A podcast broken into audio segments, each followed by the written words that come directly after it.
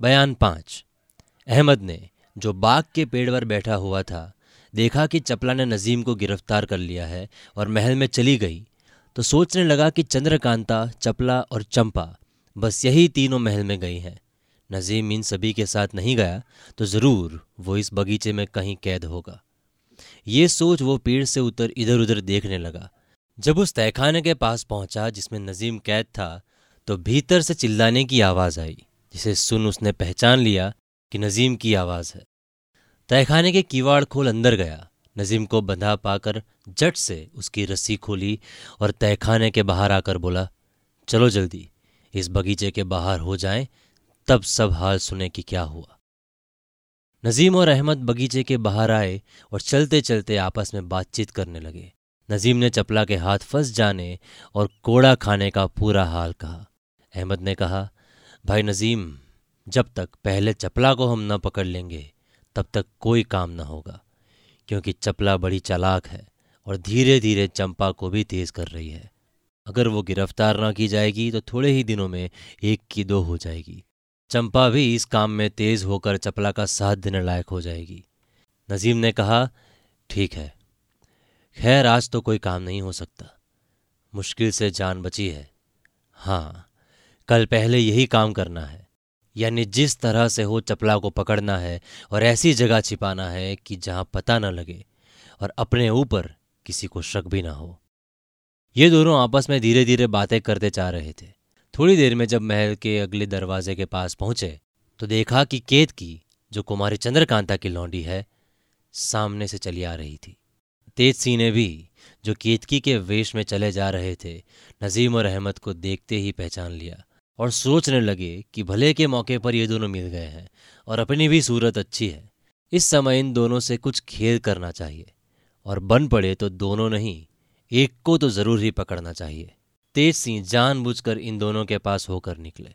नजीम और अहमद भी ये सोचकर उसके पीछे हो गए कि देखे कहाँ जाती है। नकली केत की मतलब कि तेज सिंह ने मुड़कर देखा और कहा, तुम लोग मेरे पीछे पीछे क्यों चले आ रहे हो? जिस काम पर मुकर्र हो, उस काम को करो। अहमद ने कहा, किस काम पर मुकर्र हैं और क्या करें? तुम क्या जानती हो? केतकी ने कहा, मैं सब जानती हूँ। तुम वही काम करो जिसमें चपला के हाथ की जूतियाँ नसीब हो। जिस जगह तुम्हारी मददगार एक लौंडी तक नहीं है, वहाँ तुम्हारे लिए क्या होगा? नजीम और अहमद केतकी की बात सुनकर दंग रह गए और सोचने लगे कि ये तो बड़ी चालाक मालूम होती है। अगर हम लोगों के मेल में आ जाए तो बड़ा काम निकले। इसकी बातों से मालूम भी होता है कि कुछ लालच देने पर यह हम लोगों का साथ देगी। नजीम ने कहा, सुनो केतकी, हम लोगों का तो काम ही चालाकी करने का है। हम लोग अगर पकड़े जाने और मरने मारने से डरें तो कभी काम न चले। इसी की बदौलत खाते हैं। बात की बात में हज़ारों रुपए इनाम मिलते हैं। खुदा की मेहरबानी से तुम्हारे जैसे मददगार भी मिल जाते हैं। जैसे आज तुम मिल गई हो। अब तुमको भी मुनासिब है तो हमारी मदद करो। जो कुछ हमको मिलेगा, उसमें हम तुमको भी हिस्सा देंगे। कीतकी ने कहा, सुनो जी, मैं उम्मीद के ऊपर जान देने वाली नहीं हूँ। वो कोई दूसरे होंगे। मैं तो पहले दाम लेती हूँ। अब इस वक्त अगर मुझको कुछ दे दो तो मैं अभी तेज सिंह को तुम्हारे हाथ गिरफ़्तार करा दूँ। नहीं तो जाओ, जो कुछ करते हो, करो। तेज सिंह की गिरफ्तारी का हाल सुनते ही दोनों की तबीयत खुश हो गई। नजीम ने कहा, अगर तेज सिंह को पकड़वा दो तो जो कहो हम तुमको दें। केतकी ने कहा, एक हज़ार रुपये से कम मैं हरगिज न लूँगी। अगर मंजूर हो तो लाओ रुपए मेरे सामने रखो। नजीम ने कहा, अभी इस वक्त आधी रात को मैं कहाँ से रुपए लाऊं? हाँ कल ज़रूर दे दूँगा। केतकी ने जवाब दिया, ऐसी बातें मुझसे ना करो। मैं पहले ही कह चुकी हूँ कि मैं उधार सौदा नहीं करती। लो, मैं जाती हूँ। नजीम आगे से रोक कर बोला, अरे, सुनो तो तुम खफा क्यों होती हो? अगर तुमको हम लोगों का एतबार न हो तो इसी जगह ठहरो। हम लोग जाकर रुपए ले आते हैं। केतकी ने जवाब दिया अच्छा एक आदमी यहाँ मेरे पास रहे और एक आदमी जाकर रुपए ले आओ। नजीम ने कहा अच्छा अहमद तुम्हारे पास ठहरता है, मैं जाकर रुपए ले आता हूँ। ये कहकर नजीम ने अहमद को तो उसी जगह छोड़ा और आप खुशी खुशी क्रूर सिंह की तरफ़ रुपए लेने को चला। नजीम के चले जाने के बाद थोड़ी देर तक केतकी और अहमद इधर उधर की बातें करते रहे। बात करते करते केतकी ने दो चार इलायची बटुए से निकालकर अहमद को दी और आप भी खाई। अहमद को तेज सिंह के पकड़े जाने की उम्मीद में इतनी खुशी थी कि कुछ सोच ना सका और इलायची खा ली। मगर थोड़ी ही देर में उसका सिर घूमने लगा। तब समझ गया तब समझ गया कि वो कोई अयार चालाक है, जिसने धोखा दिया।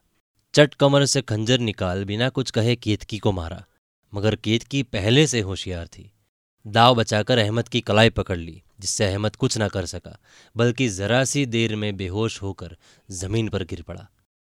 तेज सिंह ने उसकी मुश्कें बांधकर चादर में गटरी कसी और पीठ पर लाद नौगढ़ का रास्ता लिया।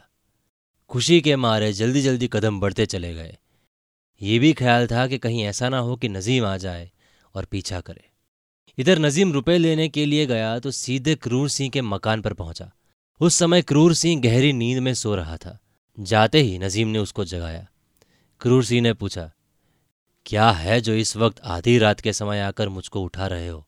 नजीम ने क्रूर सिंह से अपनी पूरी कैफियत, यानी चंद्रकांता के बाग में जाना और गिरफ़्तार होकर कोड़े खाना अहमद का छुड़ा लाना, फिर वहाँ से रवाना होना, रास्ते में कीतकी से मिलना और हज़ार रुपए देकर तेज सिंह को पकड़वा देने की बातचीत तय करना, वगैरह सब खुलासा हाल कह सुनाया। क्रूर सिंह ने नजीम के पकड़े जाने का हाल सुनकर कुछ अफसोस तो किया, मगर पीछे तेज सिंह के गिरफ़्तार होने की उम्मीद सुनकर उछल पड़ा। लो, अभी हज़ार रुपए देता हूँ, बल्कि खुद तुम्हारे साथ चलता हूँ, ये कहकर उसने हज़ार रुपए संदूक में से निकाले और नजीम के साथ हो लिया। जब नजीम क्रूर सिंह को साथ लेकर वहाँ पहुँचा, जहाँ अहमद और केतकी को छोड़ा था तो दोनों में से कोई ना मिला। नजीम तो सुन्न हो गया और उसके मुँह से जट ये बात निकल पड़ी कि धोखा हुआ। क्रूर सिंह ने पूछा, क्यों नजीम, क्या हुआ? नजीम ने जवाब दिया, क्या कहूँ, वो ज़रूर केत की नहीं कोई यार था, जिसने पूरा धोखा दिया और अहमद को तो ले ही गया। क्रूर सिंह ने कहा, खूब तुम तो बाग में ही चपला के हाथ से पिट चुके हो। अहमद भी बाकी था, सो वो भी इस वक्त कहीं जूते खा रहा होगा। चलो छुट्टी हुई। नजीम ने शक मिटाने के लिए थोड़ी देर इधर उधर खोज भी की, पर कुछ पता न लगा। आखिर रोते पिटते दोनों ने घर का रास्ता लिया।